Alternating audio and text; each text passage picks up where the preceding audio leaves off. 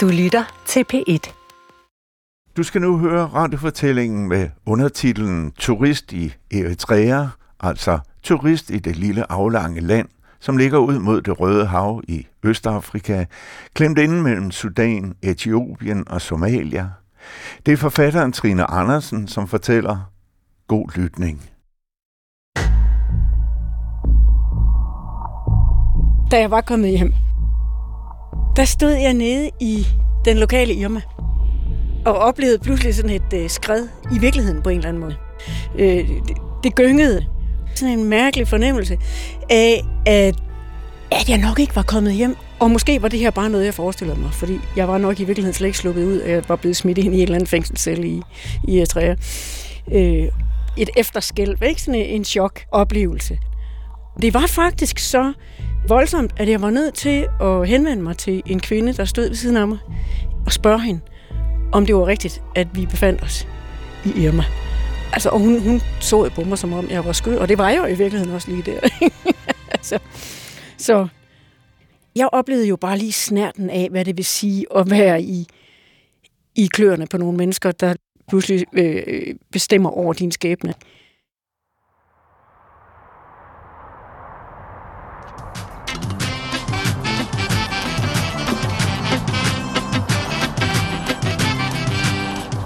Jeg står ved det, der hedder Majjajar, som er sådan et springvand. Og derfra kan man kigge ud over hele Asmara, som er hovedstaden i Eritrea. Og Asmara er en utroligt smuk by. Altså, man ser ned over sådan en park fuld af palmer og, og bænke, folk kan sidde på.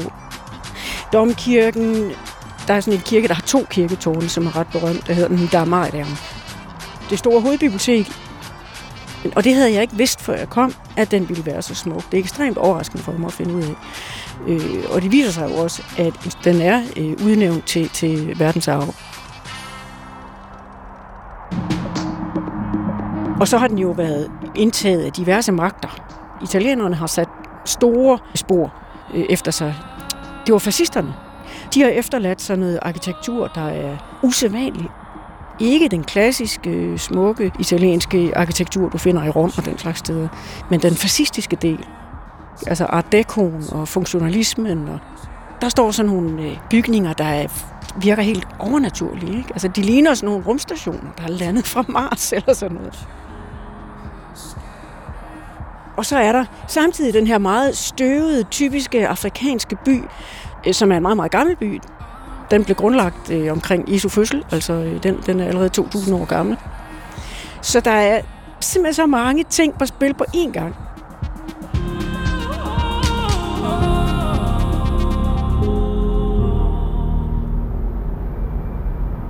Og jeg går gennem Midtbyen. Midtbyen består af boulevarder og sådan brede hovedgader, der er sådan er flankeret af palmer. Altså sådan nogle palmer, som børn tegner fuldstændig lige, og så er bladene sådan en slags springvand nærmest. Sådan ser de virkelig ud i Asmara. Og jeg er jo en ganske almindelig turist, og det er jo også sådan, jeg skal fremstå. Altså at gå rundt med min lille fjeldrev, kopperbukser og en t-shirt, cardigan til, når det bliver lidt køligere om aftenen, altså. Og kigger på byen og har et kort med mig og sådan noget. Jeg er alene dernede, for jeg er der jo i virkeligheden for at researche til en bog, jeg har tænkt mig at skrive. Og det i sig selv er jo usædvanligt, fordi jeg er ene kvinde. Og det er jeg klar over. Jeg har jo snakket med eritreiske flygtninge i Danmark, før jeg tager derned. Og de har sagt til mig, at det vil der blive lagt mærke til.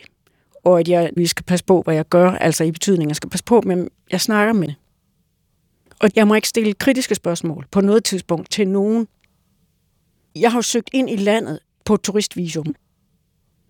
Eritrea er et meget, meget, meget lukket diktatur, så det er svært at komme ind. Og øh, jeg har jo ikke fortalt nogen, at jeg er forfatter, så vil jeg simpelthen ikke blive lukket ind, det er klart.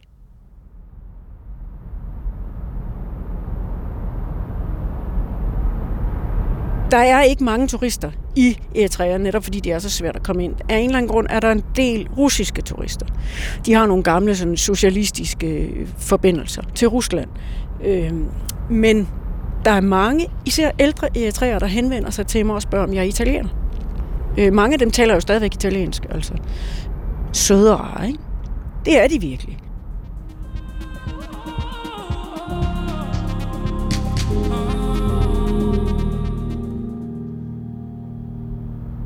Jeg er på vej ud til en mand, der kan sætte mig i forbindelse med en, der vil køre mig lidt rundt, øh, og som vil vise mig noget af, af oplandet til os smarter. Men jeg må simpelthen kun køre 20 km uden for byen. Altså, der er simpelthen sådan en ydergrænse. Hvis jeg skal længere væk end det, så skal jeg ansøge om øh, tilladelse til det. Og det har jeg simpelthen med vilje ikke gjort, for ikke at påkalde mig øh, interesse. Og nu er jeg på vej ud til den her mand. Jeg kommer forbi præsidentpaladset, som er stærkt bevogtet. Det er sådan en borg, der ligger midt i byen, og bag høje, høje mure, hvor der står soldater rundt om øh, posteret for hver 100 meter med maskinpistol. Der er en enkelt port, hvor man lige kan få et glimt ind, og det er sådan et palads, altså der har alt. Og alt andet i byen er fuldstændig forfaldet. Murene skaller af, vejene er hullet, altså det hele er jo mislighold, Fordi der er ingen penge i øh, træer til andet end præsidentpaladset til synligheden. Øh, men jeg går igennem de her gader og kommer op til den her mand, som så jo altså har den her forbindelse til en ung mand, der vil køre mig rundt i bil, som har lovet at køre mig ud til grænsen for, hvor langt jeg må køre udenfor for smarter, uden at skulle søge om tilladelse til det. Han er sådan en ældre mand i et lidt nusset jakkesæt, som sidder i det her meget fine, store kontor. Alt er fattigt. Altså man kan bare se, at der er ikke nogen, der har penge her. Men de er meget, meget imødekommende, de er meget, meget søde. Jeg får kaffe, og han har en sekretær, der sidder i et andet kontor på den anden side af gangen i den her lejlighed. Ham stiller jeg så det her ene spørgsmål, og det er faktisk fordi, at han selv fortæller mig, at hans datter bor i Norge i dag og er taget ud af landet. Han siger ikke flygtet. Han siger, hun er taget ud af landet. Og jeg ved jo, man kan ikke få lov at forlade Eritrea i dag. Det er noget, man gør på tværs af myndighederne. Altså, man finder en vej ud. Altså. Så, og det fortæller han mig selv, at hans datter bor i Norge. Og så spørger jeg bare, hvordan det kan være, at så mange men, unge mennesker ser ud til, eller så, jeg tror, jeg siger så mange eritreer ser ud til at tage ud af landet.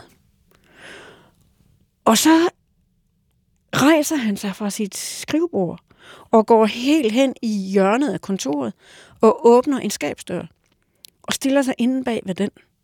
Og inde bag den skabsdør siger han helt lavmælt. De unge i Eritrea har et problem med, at de ikke kan få lov til at bruge deres uddannelse til noget. Og så lukker han skabet igen og sætter sig ned. Og jeg kunne jo godt regne ud, det er, fordi hans sekretær må ikke høre, hvad han siger. Og det er jo ikke sikkert, at hun er uenig i det, han siger der. Men problemet er jo, at sådan et system, som det eritreiske øh, diktatur bygger på, det er jo, at nogen rapporterer tilbage til systemet hele tiden. Det er ligesom det gamle Østeuropa. Altså, man kan aldrig vide, hvem der rapporterer tilbage til systemet.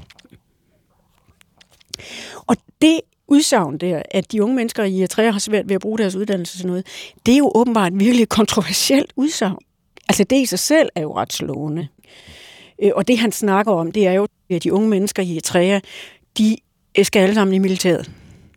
I Eritrea bliver man indkaldt til militærets tjeneste, og man får ikke at vide, hvornår den holder op igen. Og det vil sige, at nogen kan faktisk godt være inde ved militæret i 30 år, før de ligesom er færdige med det. Og en løn i det eritreiske militær svarer jo til, hvad du kan købe en pakke cigaretter for, eller et eller andet. Altså, den der militærtjeneste, som både mænd og kvinder i Eritrea er igennem, den har ingen udløbsdato. De er ikke selv herover, hvornår de bliver indkaldt, eller hvor de ender henne. Og øh, i, i al den tid, de bruger på at være i militæret, kan de jo ikke tjene penge til deres familier, for eksempel. Øh, og det er også derfor, der er så stor fattigdom. Og, altså, og godt nok kommer de alle sammen på militærskole i et år. Det gør de alle, efter de har gået ud af 10. klasse. Og det, man bliver sat til at lave, er jo typisk, altså dem jeg mødte ude i bagagemedarbejderne ude i lufthavnen, de var inde med militæret, for eksempel. Så det vil sige, at staten bruger dem jo egentlig bare som billig arbejdskraft. De bliver bare sat til at varetage forskellige opgaver. Så det er jo det, han snakker om, den ældre mand på det her tidspunkt på sit kontor, lige så forsigtigt bag sin skabsdør. Altså,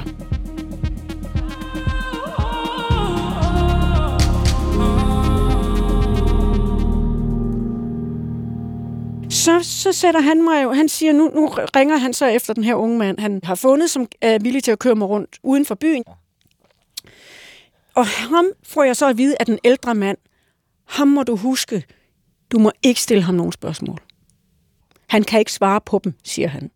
Han siger ikke, hvad det er for nogle spørgsmål, jeg ikke må stille. Han siger bare, at jeg skal ikke spørge om for meget. Og det gør jeg jo så heller ikke. Altså, jeg kører rundt den her unge mand, sød og rar unge mand, han har vel været først i 20'erne eller et eller andet, ikke? som kommer en gammel, gammel spand, hvor vi kan se asfalten gennem bunden, ikke? fordi der er huller.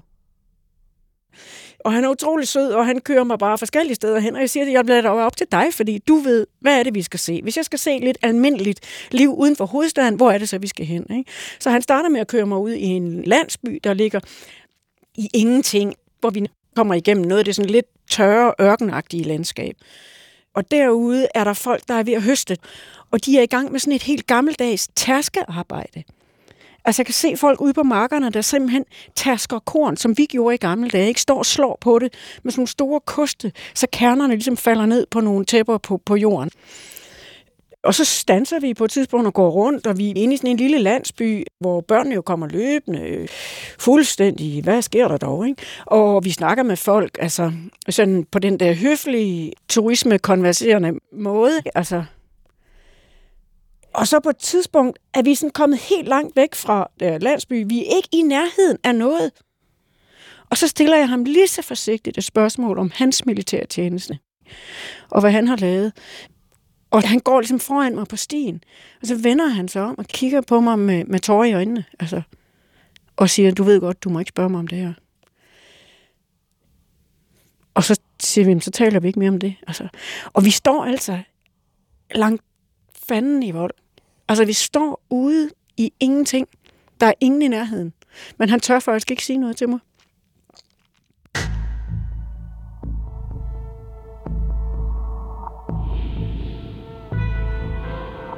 Øh, og så kører vi tilbage til byen. Og så kommer vi forbi en, han kender på gaden ham, min unge chauffør, og vi stanser, og, og ham, den, den nye unge mand, siger, skal jeg da ikke vise dig universitetet?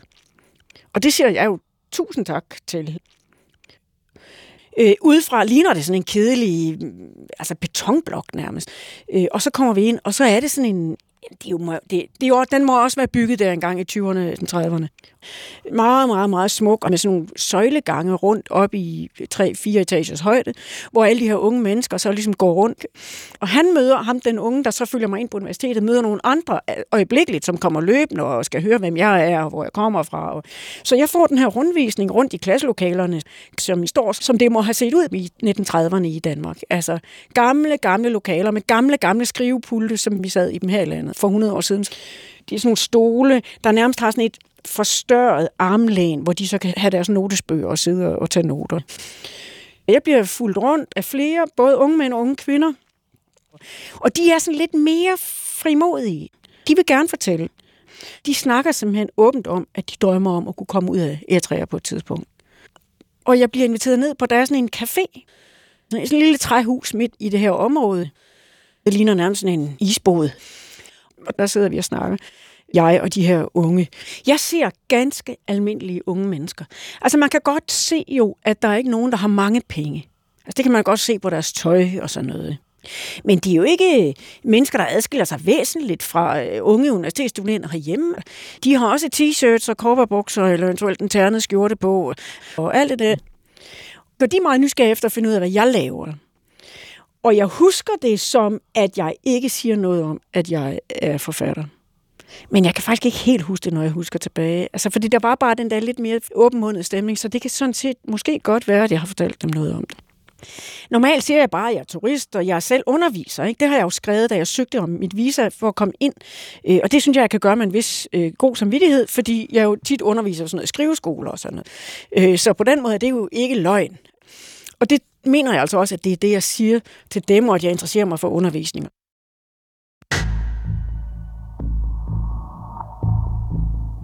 Og de er lidt mere åbenmundet. Men der er også nogen, der kommer, og som ingenting siger. Og dem har jeg lidt svært ved at greje. Altså, det kan jo godt bare være generthed. Altså, Men det kan også være noget andet måske.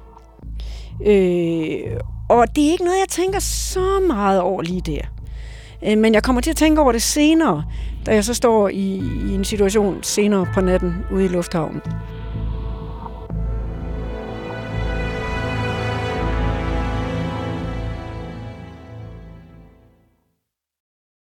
Jeg skal ud i lufthavnen. Jeg pakker min kuffert, tager en taxa derud.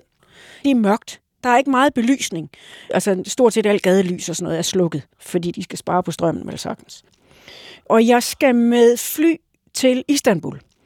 Og der går det ene fly fra Eritrea i døgnet klokken 4 om morgenen. Og jeg har fået at vide, at jeg skal være der senest til midnat, øh, for at kunne nå at få afleveret kufferten og alt det der igennem security og alt det der. Jeg har så været i Asmara i en uge. Jeg kunne nok ikke blive der ret meget længere, før det netop ville begynde at se, se lidt mistænkeligt ud. Jeg har været dernede i januar, lige omkring eritreisk jul. De fejrer jul til Helle Tre Kongers aften, 6. januar. Og det er simpelthen årets mest hellige begivenhed. De er meget, meget religiøse, og de er kristne, de fleste af dem. Og det betyder også, at der er mange eritreere uden for Eritrea, som tager hjem til jul. Der var netop nogle meget åbne år i 90'erne, hvor folk i Eritrea fik lov til at forlade landet. Mod at hvor de end arbejder rundt i verden, så sender de 2% af deres årsindkomst tilbage til den eritreiske stat. Og det er faktisk med til at holde øh, den eritreiske stat oppe. Og hvis de siger nej til det, så går det selvfølgelig ud over deres familie i landet, og så kan de heller ikke få lov til at besøge dem længere.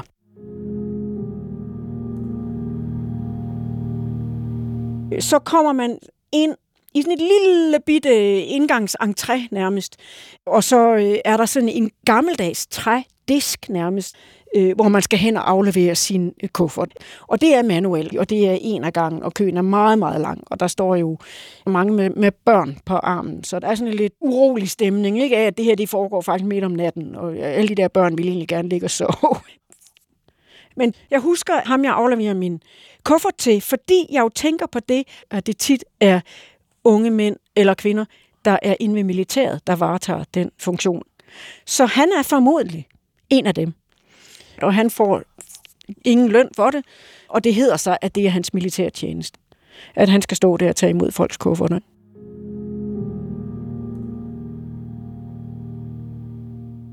Og så kommer vi ind i selve den der lufthavnsbygning, som ikke er ret stor, netop fordi der går jo ikke mange fly øh, til og fra øh, træer. Så der er kun den her ene hal, hvor der er så stuen er fuld, og det er tydeligt, at det er nogen, der har hjemme andre steder i verden.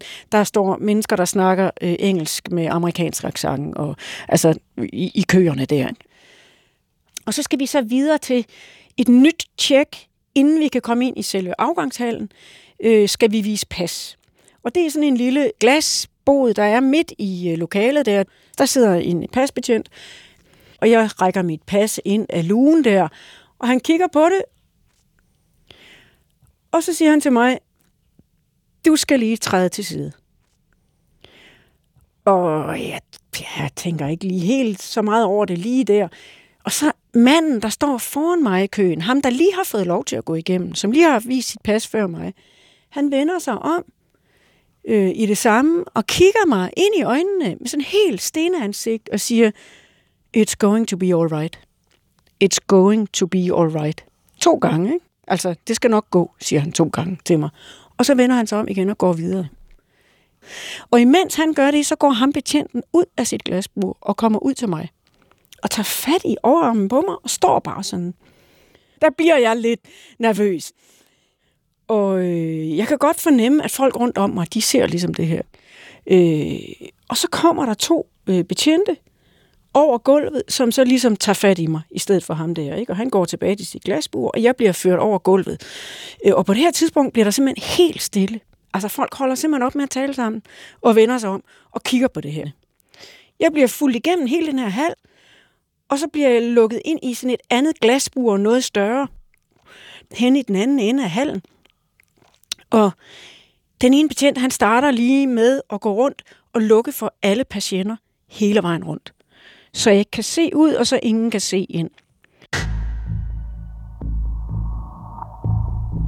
Det første, jeg tænker, det er jo, det er, det her det er en film. Det er noget, der sker for folk på film. Det er jo ikke noget, der sker i den rigtige verden, vel? Altså, øh, sådan helt øh, naiv. Øh, og så giver de sig til at råbe mig ind i hovedet. De stiller sig på hver side af mig, og råber mig simpelthen ind i hovedet. Who have you been talking to? Who have you seen? What was your purpose? Hvor jeg har været, hvem jeg er, hvem jeg har talt med, hvad mit mål har været med at være i Eritrea, hvad jeg har foretaget mig, osv. osv. Ud i en køre. Øh, og jeg bliver jo totalt sådan hylet ud af den. Altså, jeg, man er jo ikke vant til, at folk råber en lige ind i ansigtet. Altså. Og det er jo meningen, altså, at jeg skal blive hyldet ud af den, kan man sige. Især den ene af dem er meget aggressiv, og han stiller sig sådan helt, helt ind i min intimsfære på en eller anden måde. Man har ligesom det her luft rundt, rundt om sig, som folk helst ikke skal, skal stå øh, inde i. Og han, han gør det jo med vilje, altså, og det, det er jeg jo godt klar over, mens det sker. Og bliver bare ved med at sige, hvem har du snakket med, og hvad har du snakket med dem om, og hvad er dit ærne, og vi tror ikke på, at du er øh, den, du siger, du er, og sådan. Og det bekymrede mig, mens jeg stod der om det her kunne komme til at gå ud over dem, jeg havde talt med, især de unge øh, universitetsstuderende. Altså, betød det her, at de ville få problemer, eller betød det omvendt, at de, en af dem, havde sladret om et eller andet? Og alt det der står man jo og tænker på, men man har jo ingen chance for at finde ud af det. Man ved det ikke. Men det er jo også sådan, det system fungerer. Det kan jo kun fungere ved, at der er en hel masse, der bliver holdt i mørket for folk. Altså, der er en hel masse, man ikke selv... Man kan kun prøve på at gætte sig frem til noget. Jeg svarede, jamen jeg har talt med, med dem der på hotellet, og altså, jeg mødte en rigtig sød øh, tjener på en café, og sådan noget. Sådan noget stod jeg og sagde til dem. Altså. For jeg skulle jo sige noget. Jeg kunne ikke sige, at jeg har ikke talt med et eneste menneske, mens jeg har været her. For det var jo ikke sådan. Men jeg kan ikke huske, at jeg sagde, jeg satte ikke nogen sådan, øh, specifikke navne på, hvilke caféer jeg havde været på og den slags. Og den ene sætter sig ned, og så kigger han så på mit pas sådan minutiøst gennemgår han hver side i mit pas, og holder det sådan op mod lyset fra en lampe.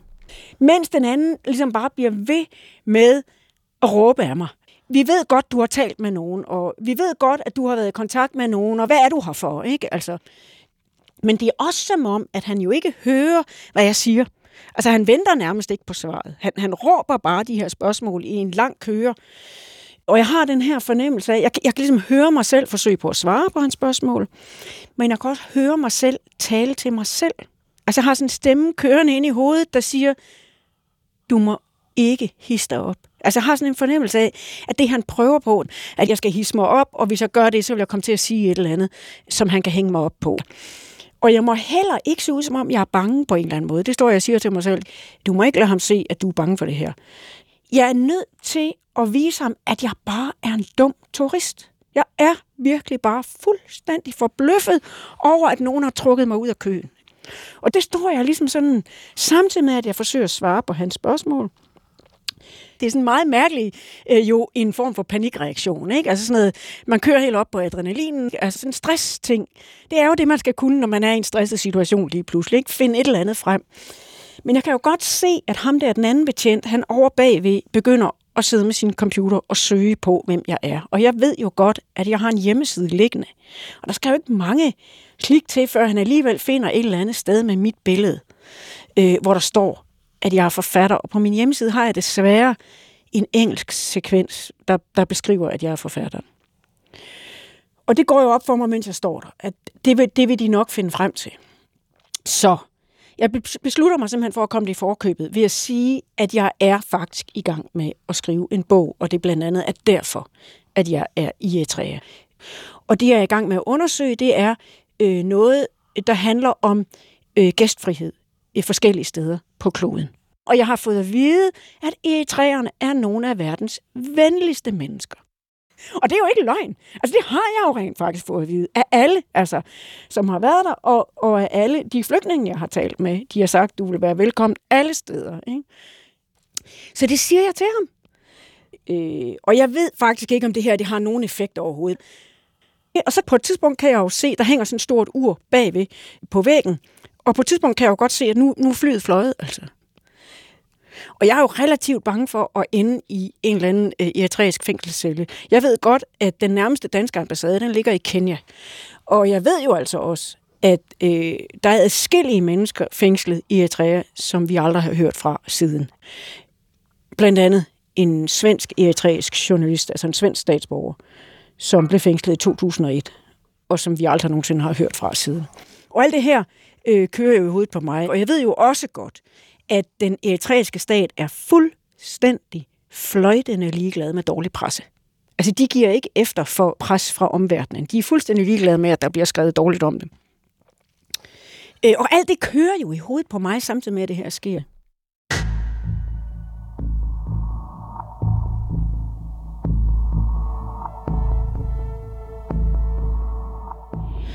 Så banker det på døren på et tidspunkt.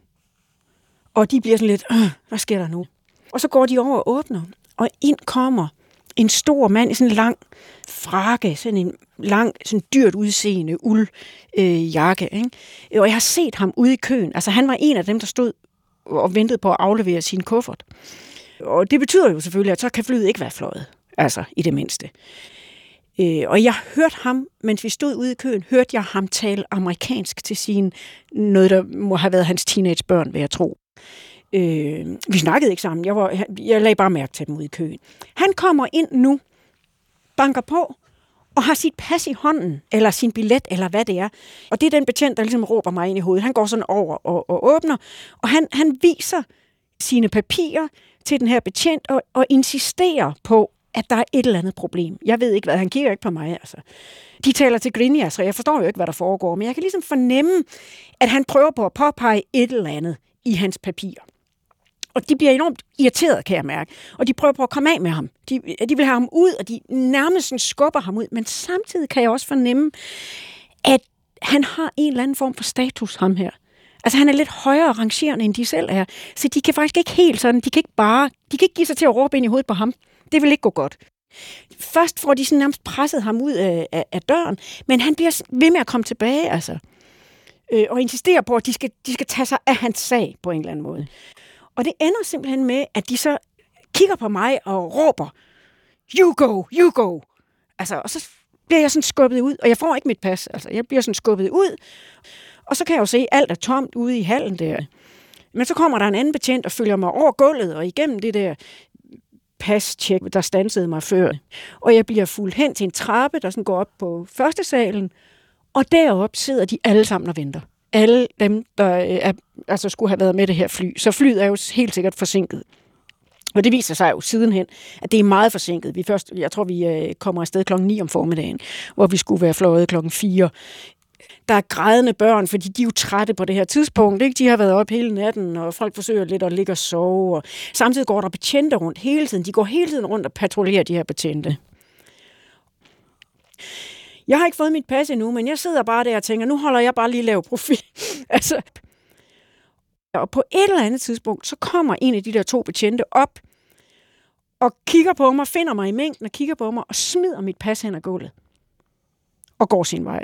Og så kan jeg så få lov til at løbe hen og, og, og få fat i mit pas. Altså, jeg og kan jo godt tænke, at Nå, nu, hyha, nu er det overstået.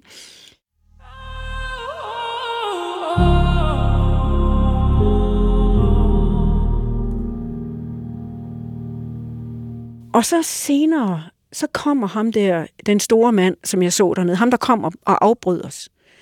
Han går ligesom rundt i hallen der også, går hen og køber sig en kop kaffe, og går ned forbi den række, hvor jeg sidder, og blinker til mig, i det han går forbi, og så går han videre. Og jeg er fuldstændig overbevist om, at det var med vilje, han gjorde det der.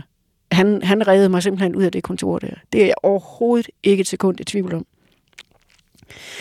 Og så kommer flyet, vi kommer ind og sætter os, og jeg får desværre ikke takket ham, andet end at jeg selvfølgelig smiler øh, der, da han blinker til mig.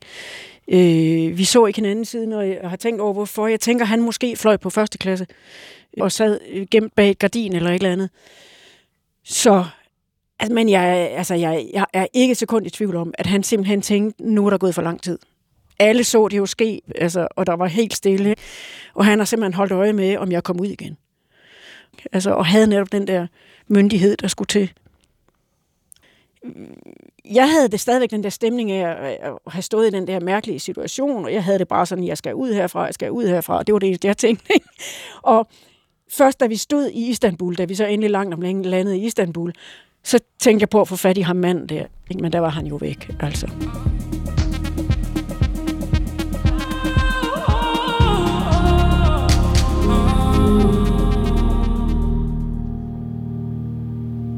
Det var meget rart at komme hjem. Altså, øh, jeg, jeg kan huske, at jeg blev ved med at, at kysse mine børn på hovedet og sige, nej, hvor er det rart at se dig. Altså, mine sønner der, der var... Når, og min datter, de, de var, de var alle sammen vendte det hvide øjnene og sagde, mor, altså. Men altså, det var bare så utrolig rart at være hjemme, og der var ikke sket noget. Altså, øh, og det, det var jo ikke, fordi så voldsomt var det jo ikke. Øh, jeg oplevede jo det der med, at jeg så faktisk dagen efter tog ned og handlede i den lokale Irma, og så, så skred virkeligheden simpelthen for mig. Som om, at det ligesom gyngede, jeg trådte ind i et andet rum eller et eller andet. Jeg havde pludselig sådan en fornemmelse af, at jeg nok ikke var i Irma, men at jeg nok i virkeligheden stadigvæk var i øh, Eritrea og var blevet øh, smidt ind i en fængselscelle, der er jo altså et meget, meget berygtet kvindefængsel i Asmara, og det nok var der, jeg sad i en eller anden celle, og i virkeligheden bare forestillede mig, hvordan det ville være at være kommet hjem og kunne kysse sine børn på panden.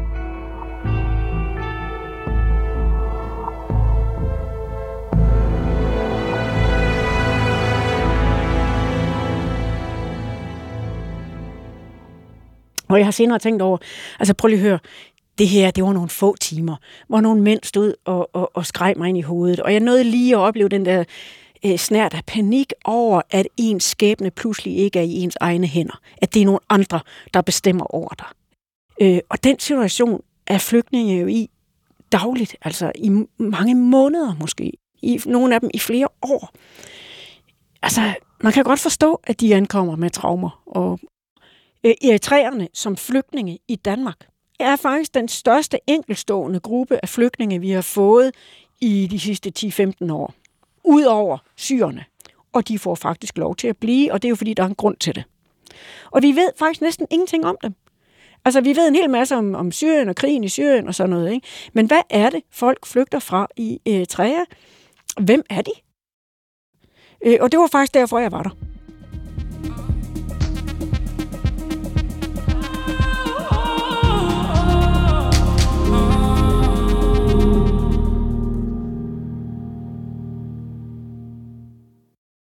Og det sagde forfatteren Trine Andersen. Du kan se, hvad der kom ud af hendes research-tur til Eritrea i hendes bog Fire fortællinger om kærlighed. Jeg hedder Torben Brandt, og det var mig, der tilrettelagde og lavede lyddesign. Har du en god historie, kan du skrive til radiofortællinger dr.dk. Husk at æget staves AE. Tak for nu. Gå på opdagelse i alle DR's podcast og radioprogrammer. I appen DR Lyd.